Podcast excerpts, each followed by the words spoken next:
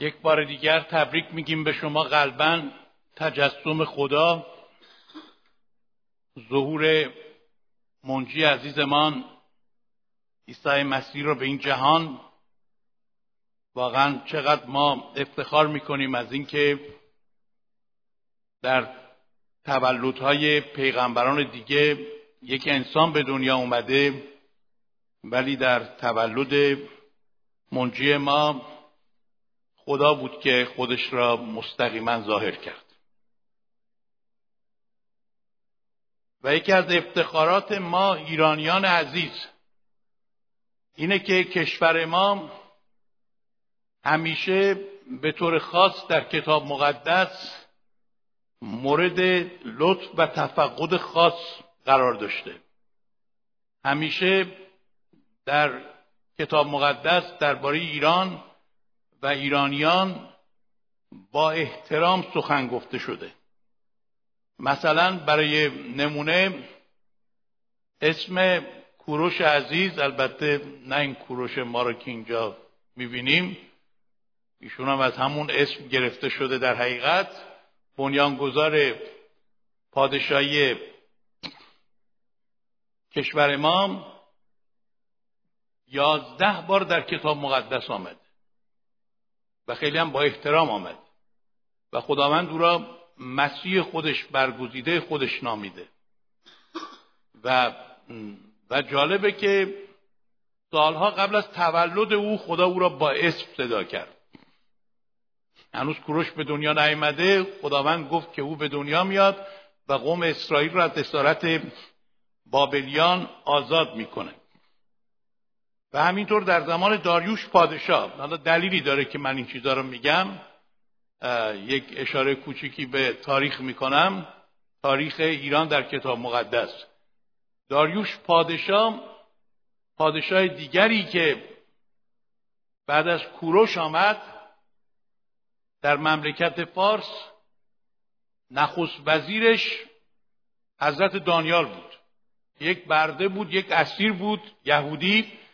ولی آنقدر خدا به او حکمت و محبوبیت بخشید و مکاشفات الهی داد مخصوصا در قصر داریوش خیلی فیض یافت که اون نخست وزیر این مملکت شد و خدا به وسیله این پیامبر بزرگ جلال و شکوه خود را به داریوش و ایرانیان شناسانید. در زمان یک پادشاه دیگر به نام اخشوروش یا همون خشایارشا ملکه استر را که یک دختر یهودی بود. خداوند انتخاب کرد که همسر ایشان باشه. یک دختر یهودی بین این همه خانوم که وجود داشت ملکه ایران شد. من گاهی وقتا فکر می‌کنم در کتاب مقدس چقدر رابطه مسالمت آمیز بوده بین یهودیان و ایرانیان. درست برعکس حالا که همش مرگ بر اسرائیل و یهودیان و اینها گفته میشه اون زمان چه ارتباط زیبایی بین اینها وجود داشت و چه اعتمادی. یک دختر یهودی می‌تونست ملکه ایران باشه زن خشایارشا. و خدا او را به کار برد تا وسیله باشه برای جلوگیری از یک قتل عام بزرگی که توطعه شده بود از طرف هامان شریر. یکی از رؤسای بزرگ ایران که نقشه کشیده بودن که چگونه دربه نیست کنن همینطور که الان هم از این نقشه ها زیاد کشیده میشه. ولی خداوند چگونه قوم خود را از طریق استر محفوظ نگه داشت و اون داری که هامان برای مردخای کشیده بود که یک رهبر قوم یهود بود به گردن او آویخته شد و خانواده او. چایی که او کنده بود خودش افتاد توش. و جالب اینه که هم قبر استر و هم قبر دانیال هر دو در ایران هست. در همدان و شوش. قبر مردخای هم اونجاست بغل استر. و خب یکی از زیارتگاه هاست که هرچند خب اون عظمتی که بقیه امام های اسلامی دارن اونجا نیست. ولی خب با این وجود برای خیلیا از احترام بسیاری برخورداره و من خودم هر بار همدان یا شوش رفتم اونجا رفتم و دعای خوبی هم اونجا داشتم. و نه فقط در عهد عتیق بلکه در عهد جدید در زمانی که روح القدس بر شاگردان ریخت در روز پنتیکاس کلام خدا میگه عدهای از پارتیان و مادیان و ایلامیان که اقوام ایرانی بودند در آنجا جمع بودند و شاهد نزول پرجلال روح القدس بر شاگردان در روز پنتیکاس بودند و یکی از این رسولان عیسی مسیح از دوازده تا رسول به نام تدی که همون تادوس معروف هست ایشون به ایران آمد و بشارت داد به ایرانی ها و آخرش هم شهید شد در راه مسیح و الان قبر او در آذربایجان غربی در حوالی ماکو هست که ارامنه یک روزی را دارن که مخصوص این شهید گرانقدر جزو رسولان عیسی مسیح که اونجا میرن و یاد او را گرامی میدارن و مراسم مخصوصی در این کلیسای بسیار قدیمی تادوس که قبر اوشون اونجاست برگزار می‌کنن. ولی از همه اینا با شکوتر حالا برگردیم به آنچه که مربوط به تولد مسیح. در این روزهای تولد مسیح ما شاهد یک برکت بزرگ دیگری هستیم که واقعا باعث افتخاره و در اینجا هم اشاره شده که خداوند اجازه داد که از اولین ملاقات کنندگان عیسی مسیح از بین ایرانیان نیز حضور داشته باشند. از این مجوسیان که معلوم نیست تعدادشون چند نفر بود حدس می‌زنن سه نفر ولی احتمالا بیشتر هم بوده. چون سه تا هدیه اونجا نام برده میشه ولی ممکنه این سه تا هدیه از طرف یک گروهی بوده. ولی یکی دو نفر از اونا حتما ایرانی بودن. چون ایرانیا در ستاره شناسی خیلی معروف بودن. همینطور مصر و هند و یونان هم در اون قسمت ها شاهکارهای زیادی داشتن ولی ایران همیشه در این قسمت در رده اول قرار داشت و همه تاریخ نویسان معتقدند که از مجوسیان لاقل یکیشون یا دوتاشون ایرانی بوده. داستان ملاقات مجوسیان از عیسی مسیح برای ما بسیار باعث افتخاری که ایرانی هستیم و فیلم های زیبایی هم در این مورد نمایش داده شده که یکی از فیلم هایی که دو سال پیش اینجا آمد اسمش چی بود؟ برادر کوروش. تاتیونی یا تات میتیویتی؟ میتیویتی بله. که فقط داستان مجوسیان بود که خیلی با شکوه این دیویدیش هم هست که می‌تونید تهیه کنید جالب اینه که وقتی عیسی مسیح به دنیا آمد از یک طرف شبانان فقیر و بیسواد و گمنام به ملاقات او رفتند و از طرف دیگه مجوسیان دانشمند و صاحب منصب و با سواد و ثروتمند. تا نشون بده که عیسی مسیح برای همه اخشار آمده برای همه گروه ها فقیر و ثروتمند با سواد و بیسواد و عالم و غیر عالم معروف و غیر معروف همه به او احتیاج دارن به او برای همه قشرا و گروه ها پیام خاصی داره. خب حالا بعد از این مقدمه که واقعا برای ما باعث افتخاره که مخصوصا این روزها که یاد تولد مسیح رو می‌کنیم و هنوز در این فصل هستیم به یاد این عزیزان که ایرانی نیست توشون بود بیفتیم و ببینیم چه پیامی برای ما دارن. خدا چه افتخاری به ما ایرانیا داده. و برای همینه که واقعا من واقعا با اطمینان باید بگم در بین کشورهای مسلمان جهان هیچ کشوری به اندازه ایران و ایرانی ها مشتاق عیسی مسیح نیستند و هیچ ملتی به اندازه ایرانی ها از بین ملل مسلمان جهان به عیسی مسیح ایمان نمیاد. اصلا به طور خاص ایرانیا گروه خونشون مثل اینکه با عیسی مسیح بیشتر می‌خوره. و اکثریت ایرانی ها اینطوری هستن.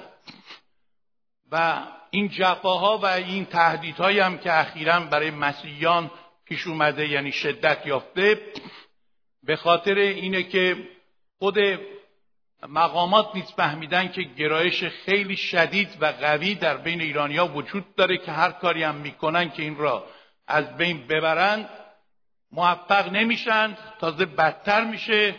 چون ما مسیحیان به قول برادر دیباج مثل توپ هستیم که هرچی محکمتر به زمین می‌زنن بیشتر به هوا میره. بنابراین هیچ کس نمی‌تونه انجیل عیسی مسیح را زندانی کنه. هیچ کس نمی‌تونه روح القدس را متوقف کنه. هیچ کس نمی‌تونه عیسی مسیح را ببنده. او خودش شخصا به ملاقات ایرانی ها میره. از طریق رویا خواب مکاشفات معجزات شفاها و اینها دیگه کسی نمی‌تونه جلودارش باشه. خود مسیح شخصا به ملاقات ایرانیان میره و من از همین تریبون دارم میگم اونایی هم که گوش میدن گوش بدن که جلوی عیسی مسیح را و روح القدس را شما نمی‌تونید بگیرید. چون ممکنه شما خیلی کلیساها را تعطیل کنید یا کلیساهای خونگی را ببندید. ولی کار خدا را به هیچ وقت نمی‌تونید ببندید و مطمئن باشید که هیچ کس نمی‌تونه با خدا بجنگه و پیروز بشه و من سریعا در اینجا اعلام می‌کنم که در تاریخ روشن شده با همون عیسایی که به نظر خیلی مظلوم و ساکت و فروتن آمده ولی در عین حال اینکه بره خدا بوده شیر خدا هم هست هر کس با او در افتاده بر افتاده. هللویا خدا رو شد دیگه شما قویتر از کشورهای کمونیستی بلوک شرق نیستید که هفتاد سال با مسیحیت مبارزه کردند و خیلی از مسیحیان رو کشتند و اعلام کردند که مسیحیت برچیده شده و صلیب عیسی مسیح را بردن پایین و مقدسین و کشیشان و خادمین را به زندان انداختند و کشتند و اعلام کردند که نسل آینده دیگه کسی اسم عیسی مسیح را نمیاره و انجیل به زبالدانی تاریخ خواهد رفت. و الان آقای لنین و استالین رفتن تو زبالدانی تاریخ و عیسی مسیح و صلیب او در شوروی و کشورهای بلوک شرق بالا رفته. و مسیحیتی که اونجا هست در هیچ جای دیگه نیست. هللویا. خدا رو شد پس کی می‌تونه با عیسی مسیح بجنگه؟ کی می‌تونه؟ اونا با اون عظمتش یک قدرت بودن شکست خوردن. بنابراین مطمئن هستیم که کاری که خدا در ایران انجام میده و می‌دونم که ایرانی های عزیز این پیغام من رو از طریق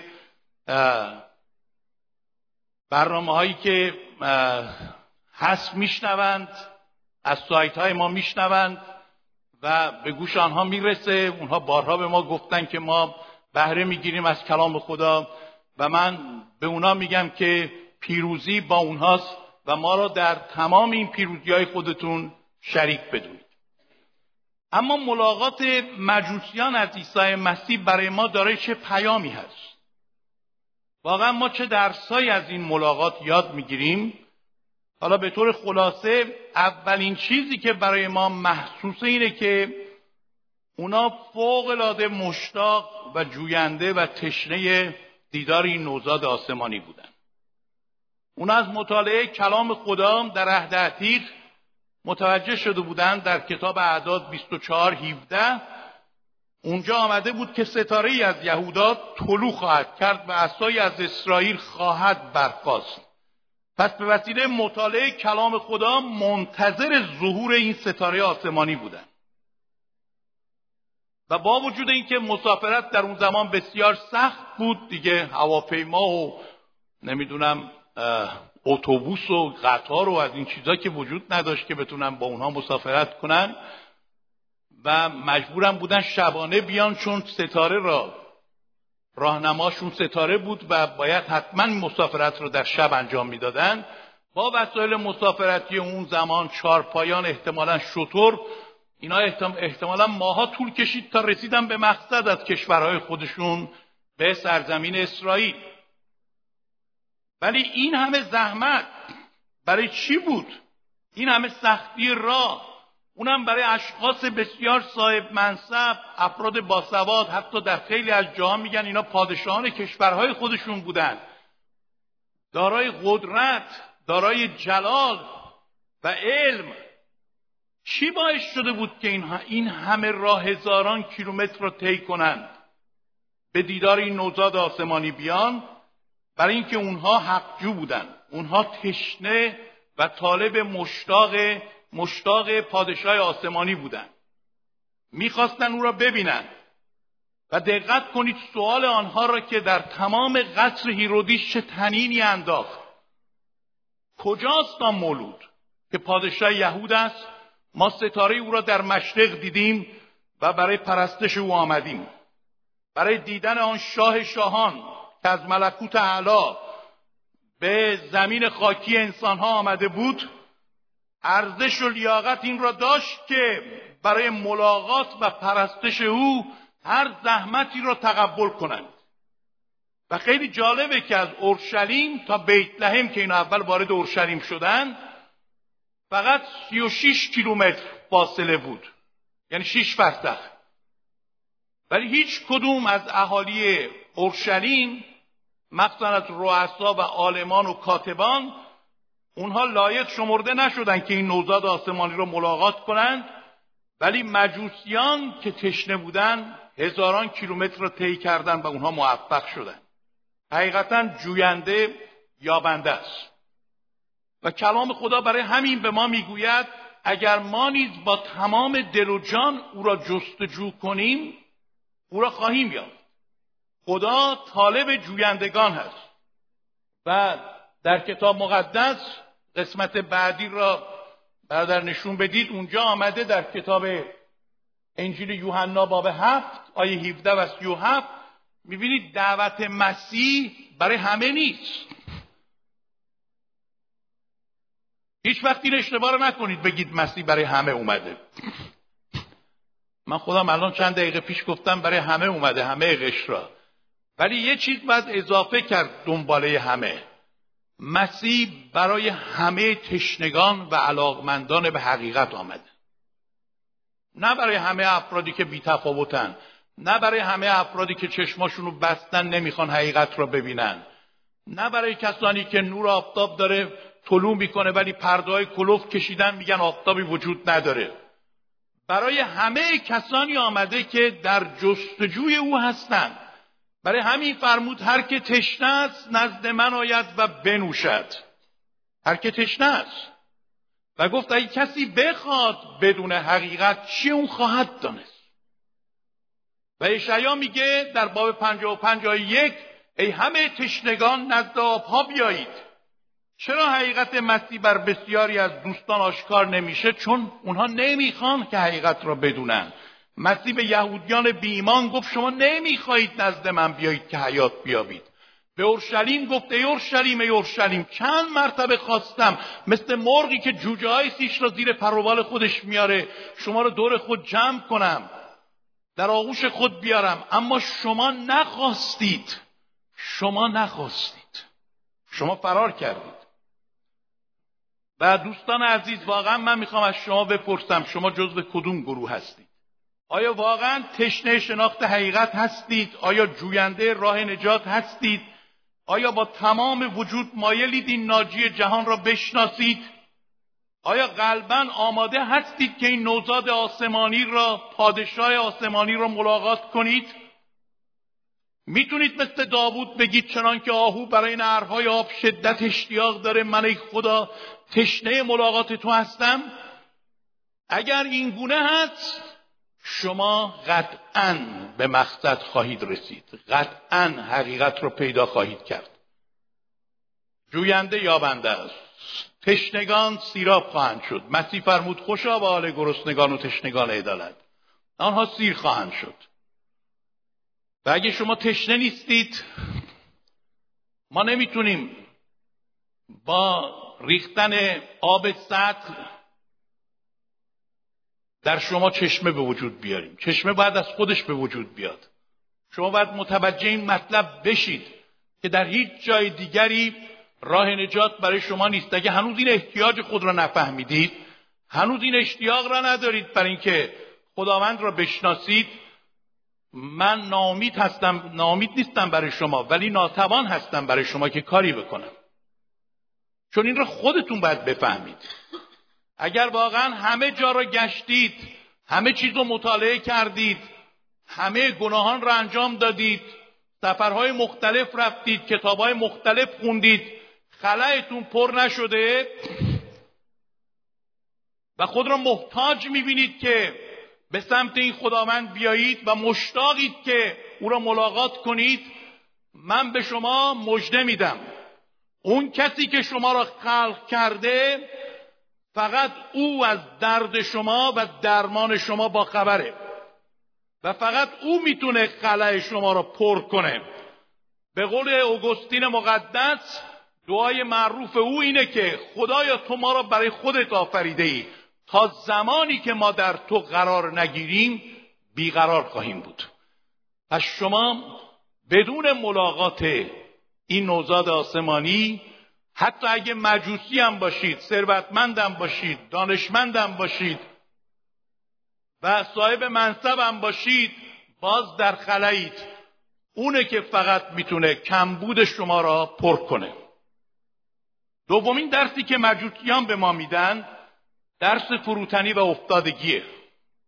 ما وقتی به زندگی اونها نگاه می‌کنیم می‌بینیم که مجوسیان صاحب منصب صاحب ثروت و دانش درس فروتنی و افتادگی را به ما میآموزند. حالا دقت کنید اول اینطوری نبودن. اونها فهمیده بودند که این نوزاد آسمانی باید در سرزمین اسرائیل به دنیا بیاد ولی نمی‌دونستن کجا اسرائیل. برای همین رفتن اورشلیم. چون فکر می‌کردن اورشلیم پایتخت سیاسی تجاری و عبادی قوم یهوده. حتما عیسی مسیح باید در پایتخت به دنیا اومده باشه. اونم در یه قصر خیلی با و پرجلال. به همین دلیل رفتن قصر هیرودیت. چون این مولود آسمانی را در قصرهای با شکوه و صاحب جلال اورشلیم جستجو می‌کردند میار آنها انسانی بود و میارشون اشتباه بود. آنها به هیچ وجه فکر نمی‌کردند که این ستاره آسمانی در حقیرترین شهر یهودیه که شبیه دهکده گمنامی به نام بیت لحمه و اونم در آخری پس نه در یک منزل. در آخری پست کثیف بین گاوان و گوسفندان در میان علوفه به دنیا اومده. اصلا فکر نمی کردن که مادر ایشون مثلا یک زن ساده دهاتی به نام مریم باشه. اونو فکر می‌کردن حالا این چه پرنسیه که مسیح از اون به دنیا اومده. یا یوسف چقدر آدم برجسته که این افتخار رو پیدا کرده که پدر خونده عیسی مسیح باشه. ولی خدا مجوسیان رو فروتن ساخت. معیارها و ارزشهای زندگی اونها رو عوض کرد. به اونا فهماند که جلال این پادشاه آسمانی از نوع دیگریه. برای دیدار این مولود باید معیارها عوض بشه. باید غرور بیاد پایین باید فروتن بشن. باید از جا و جلال خودشون پایین بیان. باید آن روشی را که خدا انتخاب کرده بپذیرند و روش خدا اینه که هر که خود را پس سازد و فروتن سازد او طرفراش شود. اونهایی که در حضور خدا فروتن میشن و حاضرن فروتنانه روش او را بپذیرند اونها استحقاق دیدار ملکوت آسمانی را و استحقاق دیدار پادشاه آسمانی را خواهند داشت. پس اول باید تشنه باشید دوم باید فروتن باشید. اگه کسی واقعا فروتن بشه این طریق ملکوته. مسیح فرمود تا شما مثل بچه کوچیک فروتن نشید هرگز وارد ملکوت آسمان نخواهید شد. خدای ما درست خدای عظیمیه ولی دنبال افراد عظیم نمیگرده. خدا دنبال فروتنانه. دنبال اوناییه که خودشون در حضورش کوچیک کردن. شما مزمور 113 رو نگاه کنید میگه خدا در اعلای لینه ولی او چشماشون میاره پایین نگاه می‌کنه به اونهایی که در مزبلند در لجنن که اونها رو بلند کنه اونها رو برافرازه و در حضور خودش بنشونه در جلال بیاره بلندشون کنه. این خدای ماست. اگه شما می‌خواهید واقعا مسیر را ملاقات کنید چه برای برای برای بار اول چه برای بارهای زیاد روشش اینه که در حضور او فروتن بشید خدا با افراد مغرور کار نداره. خدا دنبال فروتنانه. اونایی که خیلی منمن می‌کنند و هی دائم به علم خودشون پابندند و هی دائم به عقل خودشون متکیند و دائم به تجربیات خودشون و به تعصبات خودشون اینها ببخشید برای اونا ما پیغ پیغامی نداریم. تا زمانی که خیلی عضو می‌خوام اینو راحت میگم. سر شما به سنگ نخوره. پاگوناتون رو نکنید. در حضور خدا خار نشید. نیایید اینجا رسما اعلام کنید که من بزرگترین گناهکاران هستم و کسیفترین آدم روی زمینم و من احتیاج دارم که نجات پیدا بکنم و به سر و صورت تو نزنید. واقعا از لحاظ روحانی میگم ها. شکسته نشید. برای شما راه نجاتی نیست.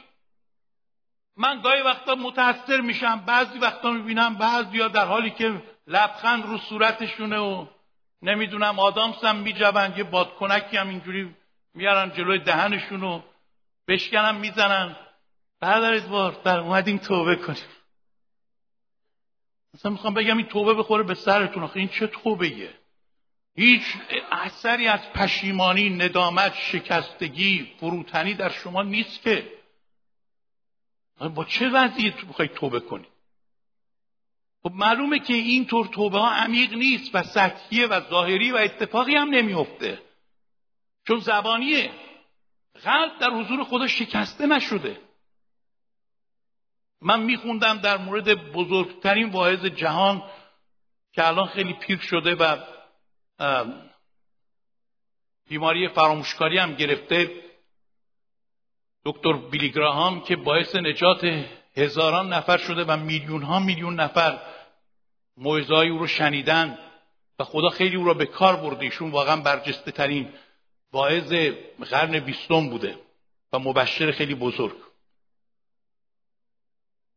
تمام طرفدارای او خادمین بزرگ 93 سالگی او را جشن می‌گیرند و او را میارن پشت صحنه تلویزیون و ضمن قدردانی زیاد از او حتی از مقامات سیاسی هم که خیلی به او مدیون بودن چون هر وقت در کاخ سفیدم کسی رئیس جمهور می‌شد بیلیگراهام می‌رفت براش دعا می‌کرد و سخنرانی می‌کرد.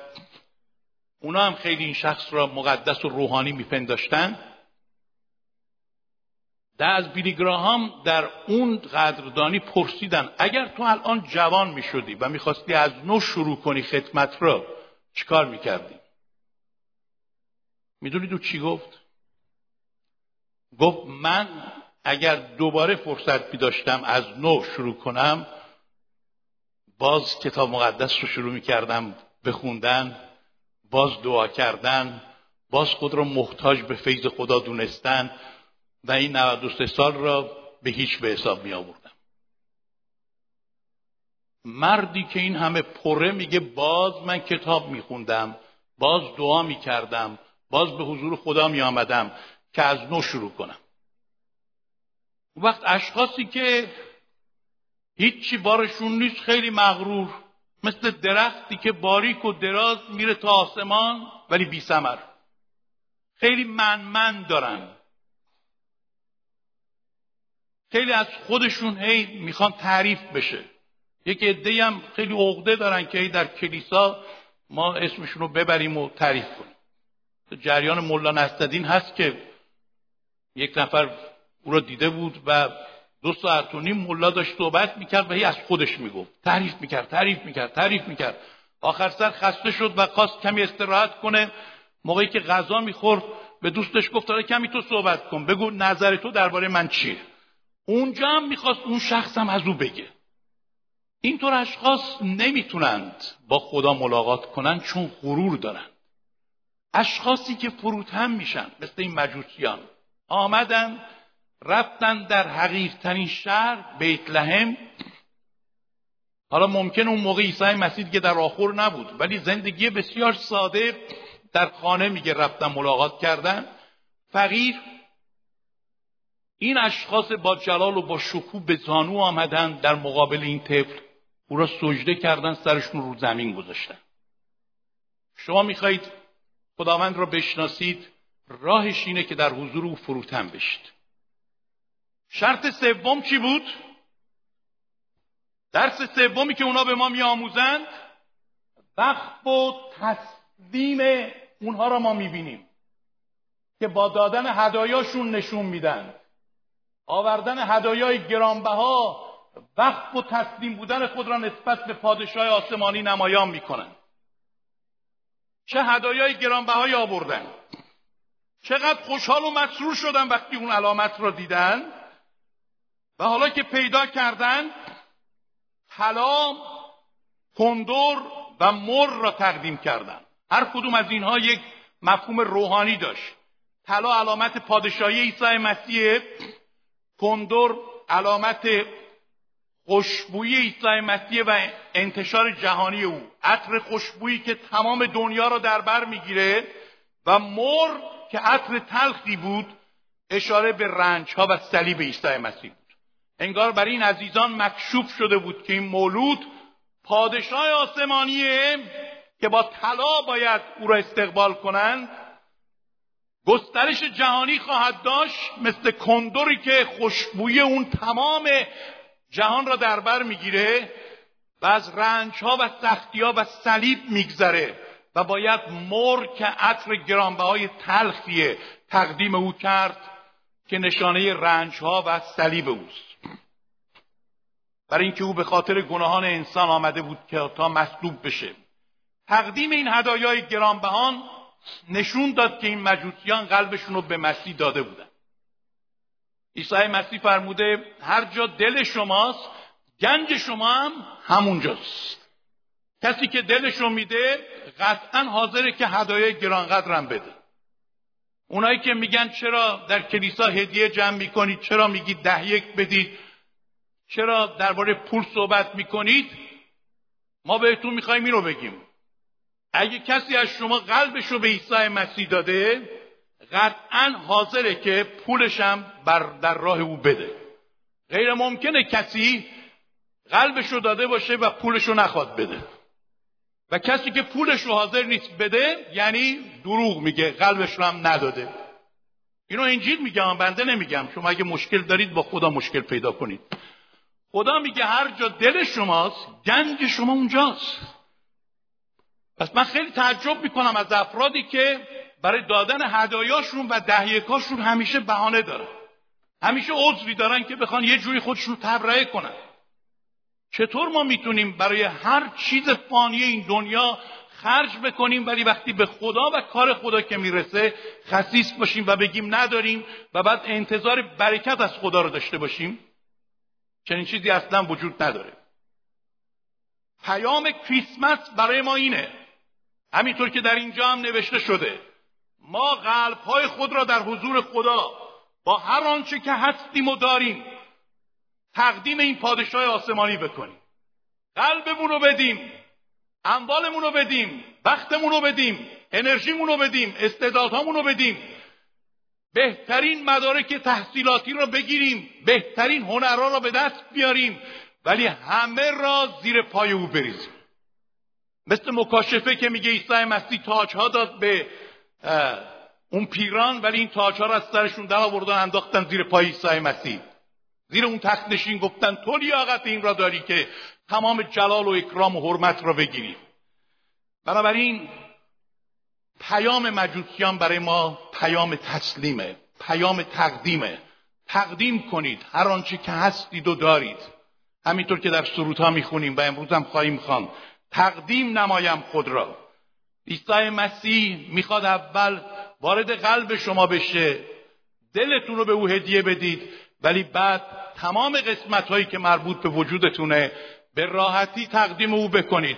او لیاقت این را داره که شما تمامیت وجودتان را هر آنچه که هستید و دارید نثار او بکنید.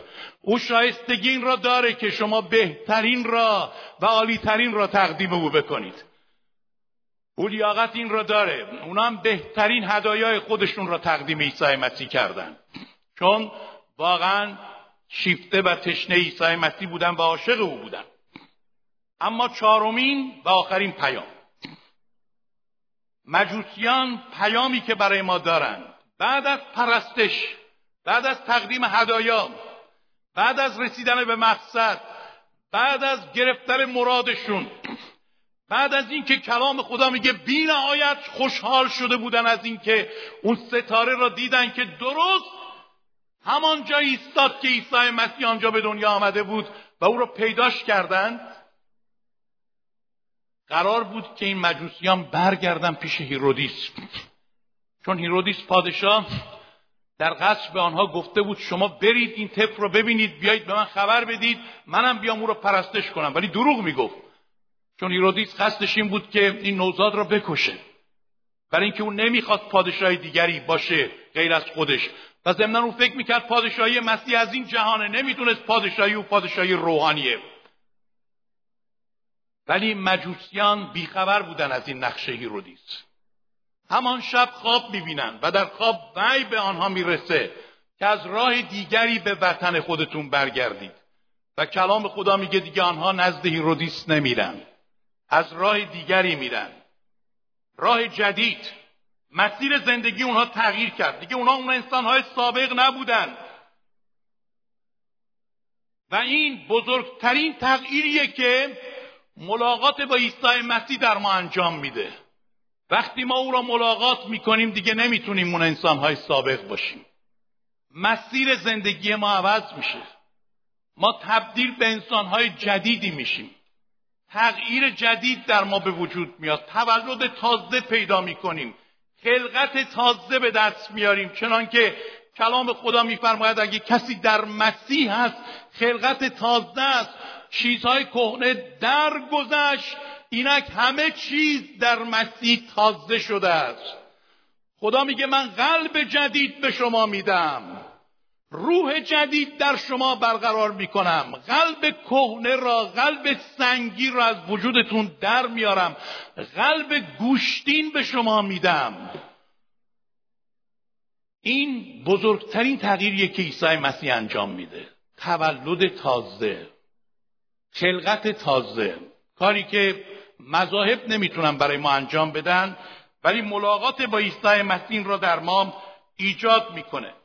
و امروز برادر و خواهر عزیز من اگه شما هنوز زندگیتون عوض نشده تغییر نیافته و اگه واقعا تولد تازه را به دست نیاوردید امروز برای شما این فرصت هست. همزمان با ورود در سال جدید شما می‌خواهید همون انسان قبلی باشید یا می‌خواهید شخص تازه ای بشید؟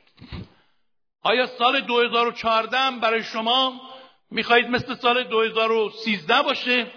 یا می‌خواهید واقعا سال 2014 تبدیل به انسان تازه و تازه تری بشید؟ دو روزم بیشتر نمانده و بهترین تصمیم شماست. خداوندا من نمی‌خوام اون رایی که 2013 می‌رفتم الان برم. می‌خوام وارد راه جدیدی بشم. امروز روز جدیدیه برای شما. آخرین جلسه سال 2013 معلوم نیست یک شنبه آینده ما دوباره زنده باشیم بتونیم بیاییم. هیچ کس نمی‌تونه گارانتی بده. کلام خدا میگه امروز روز نجات است. هیچ وقت نگید فردا فردا حالا خیلی وقت دارم. اصلا من به شما میگم وقت ندارید. ما مرتب اخباری میشنویم از اشخاصی که خیلی زود عمرشون تموم میشه. قبرستون میریم اونایی که جوونن اونجا خوابیدن خیلی بیشتر از اونایی که پیر شدن. بنابراین به هیچ چیز خود نبالید. زندگی مسیر معینی نداره. از طرف دیگه آمدن عیسی مسیر هیچ کس نمی‌دونه که اتفاق میفته چون مثل دوست میاد. به علاوه هر چی شما به تاخیر بندازید دل شما سختتر میشه. و این فریب شیطانه که حالا امروز نه فردا. هنوز هنوز وقت دارم. بعدا تصمیم می‌گیرم. شما الان تو آتیش میسوزید. می‌خواهید کی شما رو نجات بدن؟ الان؟ یا یه ساعت دیگه؟ چطور ممکنه که شما نسبت به این نجات عظیم بی تفاوت باشید؟ من به شما توصیه می کنم وقت رو دریابید. همین امروز گارانتی کنید. با تمام وجود به سمت این پادشاه آسمانی بیایید. قلب و وجودتان را به او تقدیم کنید. زندگی جدید پیدا کنید. و اونایی هم که قبلا توبه کردن ولی هنوز یه جایی میلنگن. توبهشون توبه کامل نیست. هنوز یه چیزایی از انسانیت کهنه با خودشون حمل می‌کنن. به اونا هم توصیه می‌کنم. برادر و خواهر عزیز من با خدا بازی نکنید. وقف کامل او بشید. تسلیم جدی بشید. نمی‌تونید شما بین دو فرقه بلنگید. نمی‌تونید دو آقا را خدمت کنید. نمیشه هم تو قطار باشید هم بیرون قطار. یکی را انتخاب کنید. یا برید تو این قطار نجات و یا اینکه بیایید بیرون. و عیسی مسیح فرمود هیچ کس نمی‌تونه دوتا آقا را خدمت کنه. شما مثل این مجوسیان بیایید تسلیم کامل بشید. تمام وجودتان را. اگه اونا با اون عظمت با اون جلال با اون منصب با اون ثروت و دانش خود را محتاج این ملاقات می‌دونستن من و شما چقدر بیشتر. آمین. دعا کنیم و قلبهای خود را به حضور خدا فروتن سازیم. دعا کنیم. همه ما دعا کنیم. چند لحظه در سکوت و تعمق فکر کنیم به آنچه که شنیدیم از کلام خدا.